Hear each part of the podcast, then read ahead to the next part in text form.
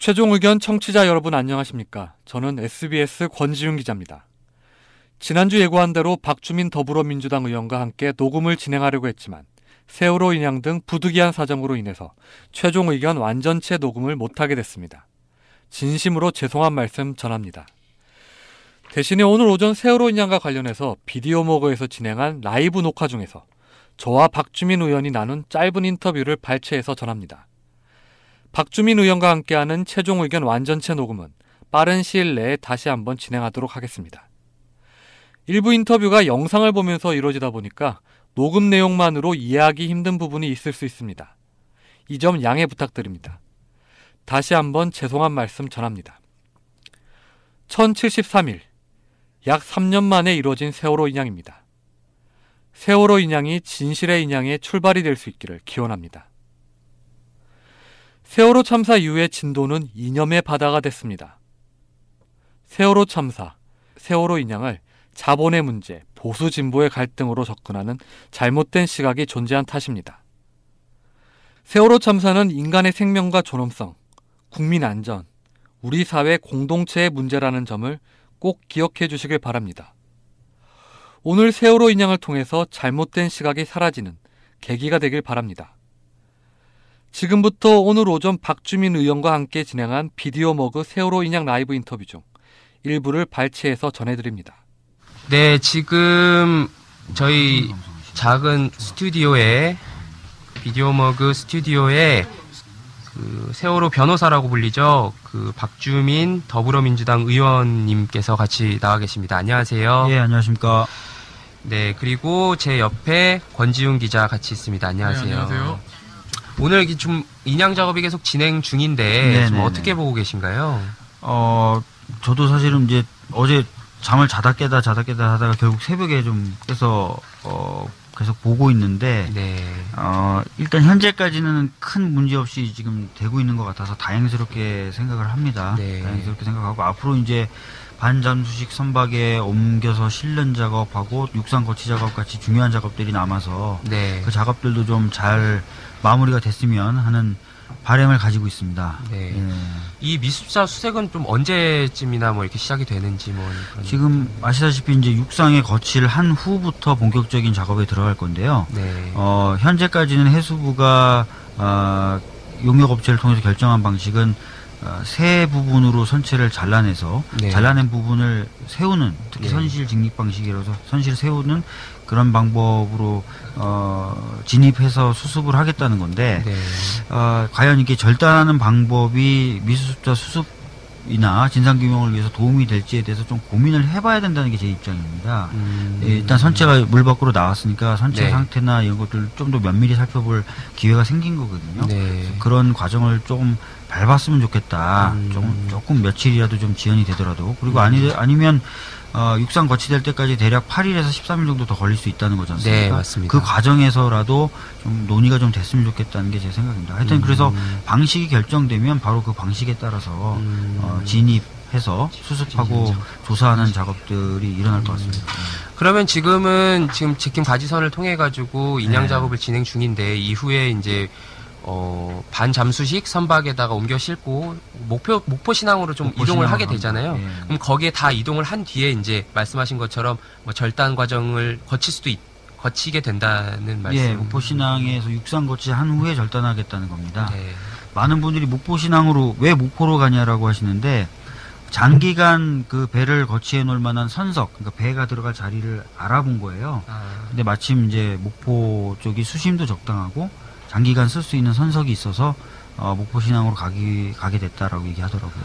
일단 뭐 선체 조사를 하려면 예. 지금 얼마 전에 법이 통과됐지만 세월호 선체 인양 특별법이 만들어졌잖아요. 예, 예, 거기에 맞습니다. 그거에 따라서 이제 위원회가 구성이 돼야 되는데 네. 위원회 구성하기 전에 이렇게 뭐 조사 가능할까요? 그러면요? 어, 그 지금 해수부의 입장은 어, 위원회가 완전히 구성이 되지 않더라도 가족분들이 위원을 선출하고 또 국회가 위원을 선출한 작업을 마치면 그렇게 선출된 위원들과 논의하면서 지- 작업을 진행하겠다라고 입장을 밝히고 있어요.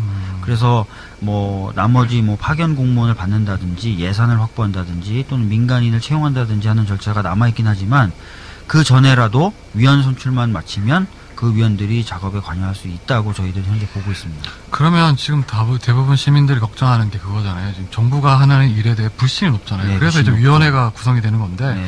그 위원회는 대략 언제쯤까지 빠르면 구성이 될 수 있을까요? 지금 국회 가족분들은 이제 가족분들 내부에서 회의에서 결정하면 되니까 언제든지 결정하시면 되는 거고요.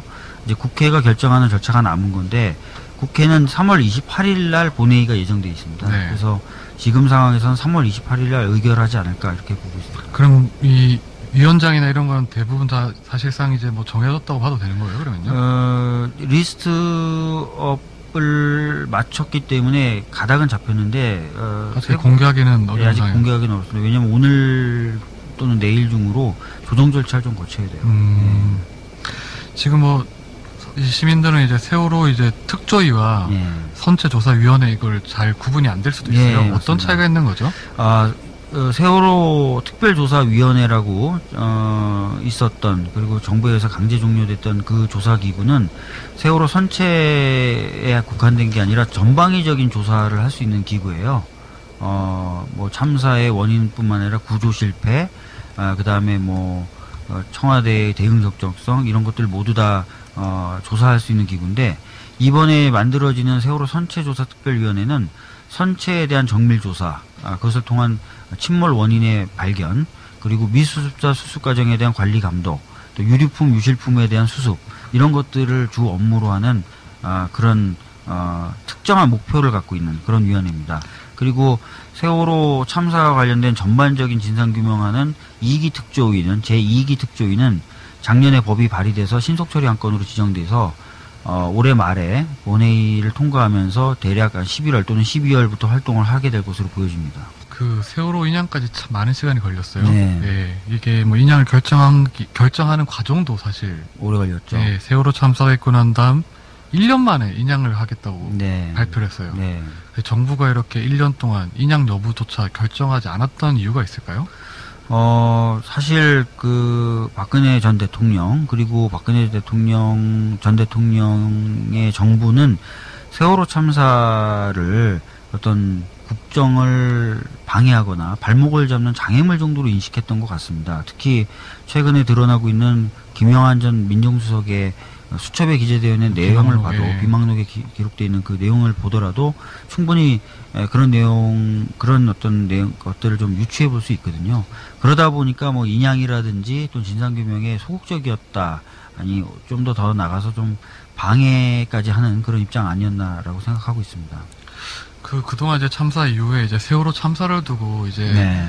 뭐 자본의 문제로 접근하기도 하고 뭐 네. 이거 여론 조사를 해보자 이런 식으로 접근하기도 했는데 네. 이런 건 어떻게 생각하세요, 김정민 대사님요? 어, 세월호 참사의 원인으로 많은 분들이 얘기하셨던 것이 바로 어, 사람의 생명이나 안전보다는 돈과 이윤을 추구했던 것으로 지목하고 계세요. 그래서 세월호 참사 이후에는 참사 이전과 달라져야 된다라고 하시면서 바로 그런 문화, 즉 사람의 생명과 안전보다 돈과 이윤을 더 중시했던 문화나 인식을 바꿔야 된다고 말씀, 많은 분들이 말씀하셨거든요.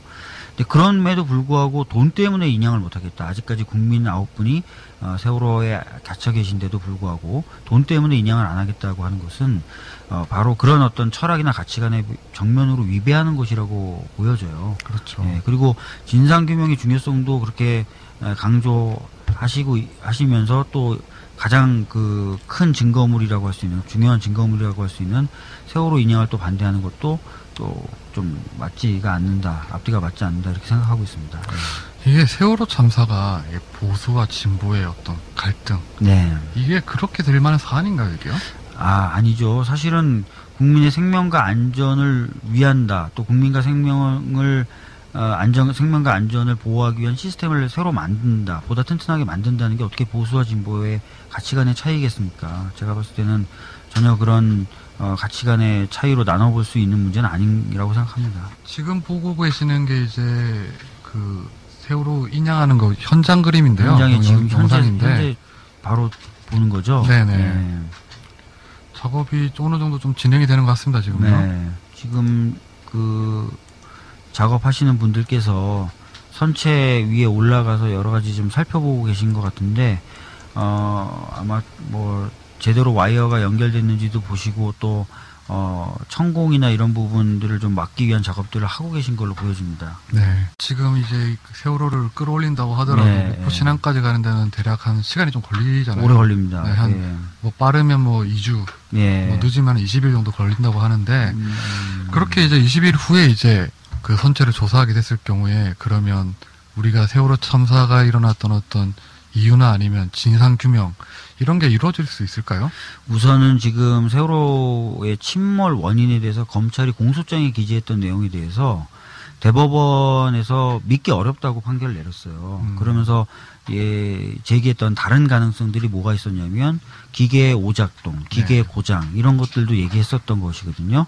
적어도 그런 부분은 예, 선체를 조사하면서 확실히 알 수 있게 되겠고 그것뿐만 아니라 최근에 계속, 계속 제기되고 있는 의혹들, 뭐 외부 충격설이나 내부 네. 폭발설 이런 것들도 세월호 선체를 조사하면은 상당 부분 어, 그 진위 여부가 파악될 수 있다고 봅니다. 사실 뭐 그때 검찰 같은 경우에는 이제 과적과 이제 뭐 여- 그런 걸 이유로 들었었는데 네. 뭐 그 특조에서도 한번 밝히지 않았습니까? 네. 그 과적된 내용 중에 보면 뭐 국정원이 개입된 어떤 뭐 철근 음, 제조 음, 400톤 예, 정도가 예. 실려 있었다고 얘기하죠.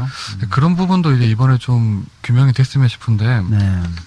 어, 그 세월호 희생자분들은 지금 여기 지금 많이 내려가 계신 것 같은데 희생자분들은 60분 정도 내려가 계신 걸로 알고 뭐 자주 있습니다. 연락을 하시잖아요. 예. 그분들은 뭐 뭐라고 말, 딱 다른 말씀 안 하시던가요? 어, 사실 이제 오늘 어, 요거 SBS 사옥 들어오기 전에 이제 은하 어머님하고도 통화를 했습니다. 선체조사위원회가 잘 그리고 제대로 구성이 됐으면 좋겠다. 그래서 거기에 신경을 많이 써달라고 부탁 말씀을 하시더라고요. 당연히 그 부분 신경 써야 될 것 같고요. 그리고 또 어, 유가족분들, 그러니까 이제 안산에 계신 단원고 유가족분들 중에서는 어, 세월호 선체 인양이 됐으니까 이제 진상 규명을 다시 좀 본격적으로 해야 되지 않겠냐 이런 연락을 주시는 분들도 계셨습니다. 네. 그 지금 세월호 참사 관련해서는 뭐 사실 박근혜 전 대통령 탄핵 사유 중에도 한번 네. 들어가 있잖아요. 네. 이 부분에 대해서 이제 헌재에서는 뭐 탄핵 사유를 인정하지 않았어요. 네. 그걸 두고 이제 뭐 박근혜 뭐 정부가 잘못이 없다 이렇게 오도를 하시는 분들도 있는데 음, 그거는 잘못됐죠. 예, 탄핵 소추위원단에도 계셨잖아요. 예, 맞습니다. 예. 그때 이제 헌재가 정확하게 내는 결정이 어떤 내용이죠? 아, 이겁니다. 그 결정문에 박근혜 대통령이 세월호 참사 당시 잘했다는 말은 하나도 없어요. 미흡하고 부적절했다라는 말이 반복됩니다. 아, 그럼에도 불구하고 소추 사유로 인정하지 않았던 이유는 어, 참사 당시에 저런 재난 재난이 발생했을 때 대통령이 구체적인 의무를 발생시키는 법률이 아직 없어요. 네. 그러다 보니까 성실 의무라는 것을 기준으로 삼게 됐었는데 이 아. 성실 의무는 워낙 추상적이다 보니까 사법의 판단 대상이 예, 아니다. 사법의. 판단 대상이 아니다라고 그냥 본 거예요. 어, 그러, 그것일 뿐이지 박근혜 대통령이 잘했다는 얘기 한마디도 한 적이 없습니다. 그러니까 오히려 어, 박근혜 대통령이 여러 가지 주장을 했음에도 불구하고 미흡하고 부적절했다라는 음. 말을 반복하고 있다는 거 반드시 알아두셔야 됩니다. 그 김희수 재판관이랑 이제 이진성 예, 재판관이 예, 예. 보충 의견을 보충. 의견을 거기 보면. 세월호 7시간에 대해서 잘 설명을 했던데 예. 그게 대략적으로 어떤 내용이었나요, 그게? 그러니까 보기에 너무하다는 거죠. 그 정도 재해 재난이 발생했다면 당연히 대통령이 어, 관저에 있는 것이 아니라 여러 가지 어떤 역할을 했었어야 되는 그런 상황으로 보여지는데 전혀 하지 않았다라는 얘기를 했고 어, 그런 것을 지, 지목하는 이유 중에 하나로 향후에 이런 일이 발생했을 때 또 대통령이 그렇게 하면 안 되기 때문에 경고의 의미로 이런 내용을 보충 의견을 낸다라는 음. 내용이 담겨 있었습니다. 그 지금 많은 시민들이 궁금해하는 부분이 하나가 아직 뭐 특검에서도 밝혀지지 않았지만 음, 세월호 7시간 동안 그러면 네. 뭐 했냐인데 네. 헌재에서 이제 재판관들이 그거를 제출하라고 했는데 결국은 제출하지. 제출하지 못했죠. 그 왜 증명할 그때 안 했던 건가요? 증명할 만한 자료가 없는 거죠. 음, 자료가 있었으면 냈겠죠. 그 통화 기록조차 내지 않았죠. 통화 기록조차도 있다 그랬다가 없다 그랬다가 결국 못 냈고 음. 다 기억하시겠지만 어, 선고를 앞둔 주말에 어, 참사 당일날 중대본에 있었던 교통사고다라고 하면서 영상을 냈는데 사실상 그게 교통사고 영상이 아니라 네. 식사하러 간 기자의 차를 견인하는 장면에 불과한 네. 허위 동영상이었죠. 네. 어, 그래서 사실상 박근혜 대통령의 주장을 증명할 만한 자료는 제출된 게 없다 음. 이렇게 보시면 될 것 같습니다. 그런 어떤 어떤 정부의 어떤 태도들이 인양 과정에서도 많이 드러났던 것 같아요. 네. 인양 업체를 선정하고 인양을 어떻게 할 것인가에 대한 어떤 정보에 대해서도 상당히 음. 공개를 하지 않았어요. 네, 맞습니다. 그게 왜 그렇게 해수부에서는 그 관련 자료를 공개를 하지 않았을까요? 음, 아무래도 이제 인양에 대한 정부의 소극적 태도들이 그대로 반영된 거 아닌가 싶어요. 인양에 대해서 굉장히 적극적이었고, 어, 그래서 뭐 국가의 우선적인 과제였다면 좀 더 여러 가지 정보들을 적극적으로 공개했었을 테겠죠. 근데 그렇지 않았기 때문에 되도록이면 정보를 공개하지 않으려고 했었던 건 아닌가라고 생각이 되고요. 이번에 구성, 구성될 선체 조사 특별위원회 조사 대상 중에 하나가 바로 인양 과정의 적정성도 모니터링하고 조사하게 돼 있습니다. 그래서 그 인양 업체 선정 과정이라든지 어, 방법 결정 과정 이런 것들에 대해서도 어, 조사가 이루어질 것으로 보여지기 때문에 그 조사 결과를 좀 보면은 그 동안에 많은 국민이 가지고 계셨던 의문점들이 좀 풀릴 수 있을 것 같습니다. 그 이- 인양 과정에서 네. 선체가 훼손되거나 그럴 수도 있지 않나요? 맞습니다. 인양 과정에서 또 훼손될 수 있는데 어, 특히 그 유추해 볼 수 있는 사례가 있어요. 돌고래호라고 하는 조그만 낚싯배가 있었는데 그 돌고래호도 인양을 했습니다. 음. 인양을 했는데 여기저기 손체가 훼손돼 있는 거예요. 그래서 당연히 유가족분들이 주장했던 게 그 돌고래호에 탑승했던 희생자들의 유가족분들이 주장했던 게 이게 사고 과정에서 발생한 훼손인지 인양 과정에서 발생한 훼손인지 알 수가 없다라는 네. 거였어요. 근데 그, 그 돌고래에 비하면 몇십 배, 몇백 배 큰 배거든요. 당연히 인양 과정에서 여러 가지 훼손이 있을 수 있고 실제로 한 140여 개의 천공과 다수의 절단 부위가 있다고 지금 알려지고 있죠. 예. 그러면 이번 세월호 같은 경우에도 그런 걸 미연에 방지하기 위해서 좀 대책이 필요했던 거 아닌가요? 예, 사실 그래서 예, 인양 전과 인양 후를 비교할 수 있는 자료가 필요하다. 그러니 본격적인 인양 작업에 들어가기 전에 선체를 정밀하게 촬영하자라고 가족분들이 제안을 했었습니다. 그리고 해수부가 만약에 그걸 받아들이지 않으면 가족분들이 자비로 사비로 하겠다까지 얘기했는데 전부 다 안 받아들여졌죠. 그 안- 그렇게 해수부에서 거부할 만한 명분이 있나요? 왜 이유가 뭐? 해수부는 그것을 막았을 당시에는 안전을 이유로 들었었고요. 음. 이후에는 뭐 본인들이 작업하면서 다 촬영할 테니까 그걸로 대체하면 되는 거 아니냐라고 얘기를 어, 하고 있는 상황입니다. 음. 그러면 이게 나중에 향후에도 그런 걸로 좀 논란이 될 수도 있겠네요. 논란이 되겠죠. 왜냐면은 여러 곳이 아마 천공이든 뭐 절단이든 해서 훼손이 됐을 수도 있고 그다음에 와이어로 끌어 지금 lifting beam에 와이어를 매긴 맸지만 끌어올리는 과정이나 에, 배에 실는 과정에서 훼손이 될 텐데 이게 과연 어, 인양 과정에서 훼손된 건지 아니면 사고 과정에서 훼손된 건지 규명할 만한 자료가 없다면 네. 당연히 논란이 되겠죠. 음. 그 지금 뭐 사실 그 인양 업체를 두고도 좀 뭐 이런 여러 가지 의혹들이 있어요. 네. 인양 업체를 선정하는 과정에 보시기에는 좀 어땠나요? 투명하게 잘 이루어진 건가요? 음, 사실 그 부분에 대해서도 가족분들 입장에서는 좀 투명하지 못했다. 그리고 지나치게 비용 절감만 생각한 것 같다라는 말씀을 많이 하시거든요. 이 부분도 그래서 이후에 정밀하게 좀 어, 조사가 돼야 될 필요가 있습니다. 그 상하이 셀비지죠, 이게 업체가. 예, 상하이 셀비지입니다. 뭐 이게 기술력을 제대로 안 갖춘 거 아니냐. 예. 뭐 이런 뭐 의혹도 많았어요. 의혹도 많았고 절차가 지연되면서 이제 시- 실질적으로 그런 뭐 잘- 부족한 부분이 드러난 것 아니냐라고 많은 가족분들이나 국민들이 생각을 하셨고 근데 이제 상하이 셀비지 차원에서는 자- 자신들만 보지 말고 자신들이 속해 있는 이 수많은 셀비지 구경업체들이 있거든요. 네. 이 네트워킹을 전체적으로 평가해 달라고 항변을 하더라고요. 음. 근데 인양이 그렇게 뭐 사실 쉬운 작업은 아니잖아요. 네, 예. 맞습니다. 예. 뭐 많은 공도 들여야 되고 뭐 기술력도 음. 필요한 작업이긴 한데 네. 네. 그 업체가 선정이 되고 난 다음에도 인양 날짜가 여러 번 번복이 됐어요. 네. 왜 그럴 만한 이유가 있었을까요? 뭐 본인들은 lifting beam을 삽입하는 과정 자체가 쉽지 않았다 그러더라고요. 원래 예상했던 것과는 해저의 지질도 완전히 달랐다. 그리고 lifting beam을 삽입하는 작업을 할 때 날씨도 안 좋은 때가 굉장히 많았다. 이렇게 얘기하더라고요. 근데 저희들이 봤을 때는 lifting beam도 그 초기에 삽입하겠다고 했던 개수가 늘어나기도 하고 해저 지질에 대한 정밀한 조사도 사전에 이루어지지 않았다는 것 자체가 이 업체의 기술력 부족이나 또는 어 그 경험 부족 탓 아닌가 또 아니면 해수부가 열정적으로 좀 챙기지 않은 것 아닌가라고 생각하고 있는 것입니다. 네. 그 이번에 뭐 가장 그래도 뭐 여러 가지 희생도 있었지만 미수습자 그 가족분들이 가장 힘들 네, 것 같아요. 네. 그 세월호 인양을 통해서 좀 이렇게 수색이 가능할까요? 그러면요? 예, 지금 많은 분들이 기원하시는 것처럼 이제 그 세월호 선체 내 미수습자분들이 계셔 계시리라 믿습니다. 아 그렇기 때문에 어, 아주 좀 조심스럽고 정밀한 작업을 하면은 아, 다 가족분들 품속으로 품으로 돌아갈 수 있을 거라고 생각합니다. 네. 지금 화면에서 보이는 장면이 네. 지금 이제 이 보시면 이제 천공을 뚫어놨던 부분을 네. 그 유실방지망, 쇠철망이거든요. 네네. 어, 저거로 해놓고 있고 아마 저런 부분들을 지금 점검하는 작업들을 하고 있- 있고 음, 선체의 한쪽 면이 다른 쪽 바지선에 맞닿아 있는 것을 좀 바로잡기 위해서 뭐 고무 튜브나 이런 것들을 삽입하고 이런 장- 작업들을 하고 있는 것으로 보여집니다. 세월호의 이제 저게 오른, 오른쪽 네. 면이죠, 저게 네. 그러니까요. 예. 많이 녹슬어서 어, 속 들 상해하시고 그러는데 조개라든지 이런 것들도 많이 붙어 있고 그런. 저게 뭐 음. 합쳐서 무게가 원래 세월호가 한 600여 톤이 되는데 이렇게 뭐 다른 뭐 물질하고 포함해서 2만 톤 정도 무게가 된다는 거죠, 저게. 음, 한 세월호 전체 자체는 한 6, 6천 톤 정도 되고 예, 2만 톤, 예, 예, 저, 뭐 제가 알기로는 그래서 한 만 몇천 톤 정도로 알고 있는데 음. 이걸 결국 이제 끌어올려 가지고 이제 목포 신항으로 옮기고 음. 그런 작업인데 예, 예.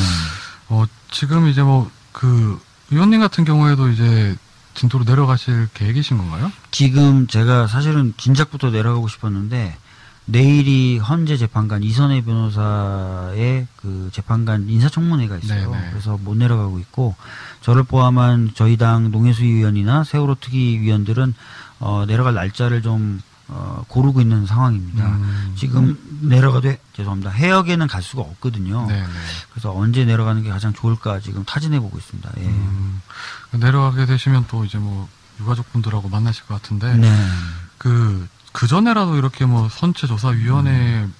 위원장 정도는 이렇게 국민, 국민 들이 알 수 있을까요, 그러면요? 네, 지금 오늘 내일 중으로 미세 조정이 좀 끝나면 네. 저희들이 그 가족분들 명단을 발표하실 거고 저희들도 네. 이런 분들을 대상으로 표결에 들어갈 거라는 걸 알려드릴 수 있을 것 음, 같습니다. 위원장 같은 경우에 이제 뭐 정치권에서 가장 중요하게 생각했던 기준은 뭐였나요, 그러면요? 어, 저희들은 이번에 생각하는 첫 번째 기준이 전문성이에요. 네. 어, 이 선체 구조라든지 이런 것들을 공학적으로 또 물리적으로 좀 잘 아실 수 있는 분들이 있었으면 좋겠고, 기존의 그 세월호 어, 참사의 내용에 대해서도 좀 잘 알고 계셔야 되겠죠. 네. 그런 것들 종합적으로 고민하고 있습니다. 네. 한번 영상을 좀 한번 계속 보시죠, 그러면. 네. 이게 많이 녹슬었다곤 하지만 그 선수 들기 작업을 할 때나 이럴 때 어, 작업 업체에 물어보니까 강판의 표면만 주로 음. 부식이 됐지 어, 강도라든지 이런 것들이 유지될 정도로 어, 부, 어, 부식이 덜 됐다라는 네. 얘기를 들었었거든요. 그래서 부식된 것만 보고 너무 또 속상해하지 않으셨으면 좋겠다는 생각을 음, 해봅니다. 예. 이게 지금 표면에 보이는 게 이게 부식된 건가요, 이게? 부식 뭐 뻘 앉은 거 그다음에 네. 조개 같은 것들이 붙어 있는 거 이런 걸로 보여져요. 네. 근데 미술자분들은 저 조개가 막 붙어 있고 이런 것들 보고 굉장히 힘들어 하시더라고요. 네. 그 세월호 참사를 통해서 우리나라 사회의 어떤 전반적인 어떤 시스템 부재가 드러났다고 생각이 네. 들어요. 그 대표적인 걸로 뭐가 있을까요, 그러면요? 뭐 많은 국민들이 세월호 참사를 보고 이게 나라냐라고 얘기를 많이 하셨잖아요. 어, 그 이유를 보면은 굉장히 많은 안전 장치가 갖춰져 있다고 하지만 사고가 발생하는 걸 방지하지 못했죠. 네. 뭐 과적이나 뭐 과승도 체크하지 못했었고 그 전에도 몇 차례 수십 차례 과적 과승을 통한 운- 불법 운항을 했는데 전혀 점검이 안 됐었던 거고 그 다음에 어, 진도 VTS 등 안전을 체크할 수 있는 기구들도 전혀 작동을 하지 않았었죠. 네. 그 다음에 사고가 발생한 다음에 그 사고가 참사로 변질되는 동안에도 제대로 된 대응을 못했어요. 네. 아시다시피 해경은 선장과 선원만을 우선적으로 구조했고 자기네들은 선내에 진입한다든지 탈출 방송을 하지도 않았습니다. 그리고 이 참사 이후에도 보면은 진상을 규명한다든지 피해자를 보듬어안는 게 아니라 진실을 은폐하고 오도하고 또 억압하는 그 행동들을 많이 보였었죠. 그래서 국가가 총, 총체적으로 없는 것 아니냐, 국민들을 위한 나라는 없는 것 아니냐라는 평가가 많이 나왔었는데 그런 부분들을 좀 개선하는 작업들이 수반돼야 될 것 같습니다. 그 지금 세월호 인양이 사실 뭐 지금 대선 정국이긴 하잖아요. 네. 이걸 이제 뭐 대선 주자들은 이걸 일종의 대선의 변수로만 생각하는 거 아닌가 이런 지적도 있는데 음. 어떻게 보세요? 글쎄요, 이것을 변수로만 생각을 하지 말고 세월호 참사의 의미에 대해서 모든 대선 주자들이 좀 깊이 가슴 깊이 좀 새겼으면 좋겠어요. 그래서 그분들이 내, 내세울 공약이라든지 또는 그분들이 내세울 비전에 세월호 참사의 의미가 좀 담겼으면 좋겠습니다. 네. 보다 안전한 어, 사회라든지 국민들이 마음 편히 살 수 있는 사회를 어, 의미하지 않습니까? 이 세월호 참사가. 그래서 그런 내용들이 좀, 어, 좀다 반영됐으면 좋겠습니다. 예. 원래 이제 뭐 국가적 참사에는 기본적으로 시효 자체가 없는 거잖아요. 네. 진상 규명 때까지는. 네. 그러면 이게 세월호 조사가 선체 조사 끝난 다음에 네.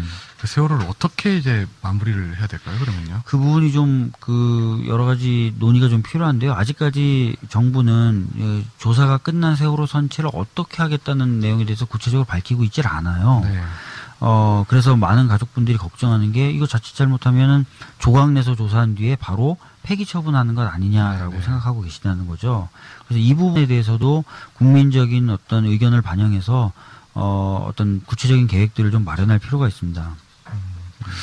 의원님 보시기에 우리 사회가 세월을 어떻게 기억을 해야 될까요? 굉장히 큰 비극으로 기억을 해야 되겠고 또 다시 반복되면 안 될 참사로 기억을 하셔야 될 것 같아요. 예. 네. 어 지금 지금 뭐 기자회견 하시는 전체를 네, 보고 나니. 너무 참담했습니다. 하루가 늦을 수 있, 있어도 내년은 온전하고 안전한 방법으로 올라오길 바랍니다. 벼루가 무토로 올라오고 아홉 명의 가족을 찾는데 또한 국민과 언론인의 우선이 될 수 있도록 지켜주시고 도와주시길 부탁드립니다. 잘 될 수 있도록 그리 도와주시길 부탁드립니다. 감사합니다. 저희가 함께 떠났던 수학여행이 여행으로 끝나고 돌아왔으면 아이들이 지금 아마 즐거운 대학교 생활과 일상생활을 하고 있을 겁니다. 근데 저희 뒤에 지금 세월호 배가 보입니다. 다윤이 엄마랑 저랑 새벽에 배가 올라왔다는 얘기를 듣고 막 환호를 질렀습니다. 아, 이제 세월호 올라오는구나. 아, 이제 우리 아이 찾을 수 있겠구나. 아, 우리 은하 세월호 속에 그만 있어도 되는구나. 다윤이 그만 있어도 되는구나. 현철이, 영인이, 양승진 선생님, 고창석 선생님, 권재근님, 어린 혁규, 이영수님, 집에 갈 수 있겠구나. 그리고 그 배가 올라오는 모습에 저희가 망연자실할 수밖에 없었습니다. 아, 나가 저기 있었구나. 우리 은하 추워서 어떡하지라는 생각으로 억장이 무너졌습니다. 우리가 2014년 4월 16일에 많은 국민들이 대한민국의 모든 국민들이 엄마 아빠의 마음으로 아빠하고 함께하고 우리를 위해서 기도해 주셨습니다. 지금도 그 마음이 변함없으리라고 믿고 있습니다. 그렇기 때문에 인양이 결정이 됐고 인양 작업이 진행되고 있다고 저희는 생각합니다. 지금 국민 여러분의 도움이 절실히 필요할 때입니다. 그리고 정부 관계자와 지금 현장에서 일하시는 분, 인양을 위해서 애쓰시는 많은 분들의 많은 분들께 머리 숙여 감사드립니다. 미수습자 엄마로서 유가족이 되는 게 소원이라는 게 이게 말이 되냐고요. 우리의 입장과 우리의 우리가 말해서 전달할 수 있도록 국민 여러분께 간절히 간절히 부탁드립니다. 희생자 가족과 똑같이 저희도 가족을 찾아서 올라가고 싶습니다.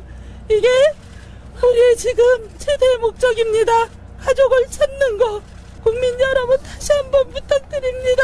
지금까지 애써주신 많은 국민 여러분, 지금도 함께 하시는 국민 여러분, 작업자 여러분, 정부 관계자 여러분, 정말 감사합니다. 세월호가 잘 마무리될 수 있을 때까지 제발 세월호를 세월호를 마지막 한 명까지 찾아주겠다는 그 약속의 말씀을 꼭 지켜주시길 바랍니다.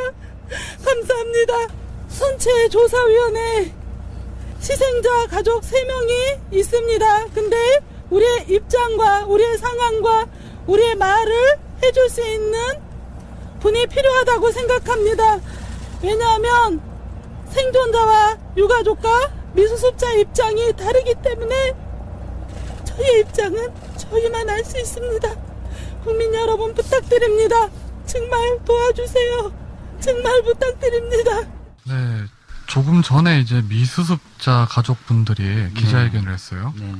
그뭐 어머님 말씀이 이제 유족이 되는 게 소원이라고까지 말씀하셨어요. 그러면서 본인의 입장을 대변할 수 있는 뭐 네. 선체조사위원 그- 한 명이라도 넣었으면 좋겠다. 그 얘기를 하신다고 저한테 전화하시더라고요. 그래서 하시라고 했습니다. 네. 예. 그렇게 하려고 지금 노력하고 있습니다. 네. 예. 어, 우리 지금 박주민 의원님을 모시고 저희가 라이브를 하고 있는데 의원님 그 마지막으로 혹시 네. 그 세월호 관련해서 꼭 하시고 싶은 말씀이 있으신가요? 일단은 아시다시피 세월호 참사라는 게 국민분들에게 큰 충격을 준 일이기도 하지만 동시에 뭔가 좀 다른 사회를 생각하게 만든 계기도 됐던 거거든요. 아, 그래서 그 어떤 의미를 그 저희가 이- 잊지 말고 계속 기억하면서 좀 더 안전하고 국민분들이 행복할 수 있는 사회를 만들기 위해서 노력을 같이 좀 해나갔으면 좋겠다는 생각을 하게 됩니다. 그리고 무엇보다도 아, 미수습자 아홉 분들이 가족분들의 가족품으로 온전히 돌아갈 수 있게 다 같이 좀 기원해 주셨으면 한다는 말씀 좀 드리겠습니다. 네, 이 세월호 참사는 사실 뭐 이념의 문제도 아니죠. 네. 이거는 공동체의 문제인 것 같은데 우리가 좀 국민의 생명, 존엄성, 안전이 좀 확보가 되는 나라가 되기 위해서 의원님이 많이 힘써주셨으면 바랍니다. 네, 알겠습니다. 네, 오늘 그 박주민 의원님 모시고 라이브를 진행했는데 라이브는 계속 이어가고요. 의원님은 이제 마무리 인사를 하시고 나가보시죠. 예, 감사합니다. 많은 분들 관심 가져주셔서 감사합니다. 예.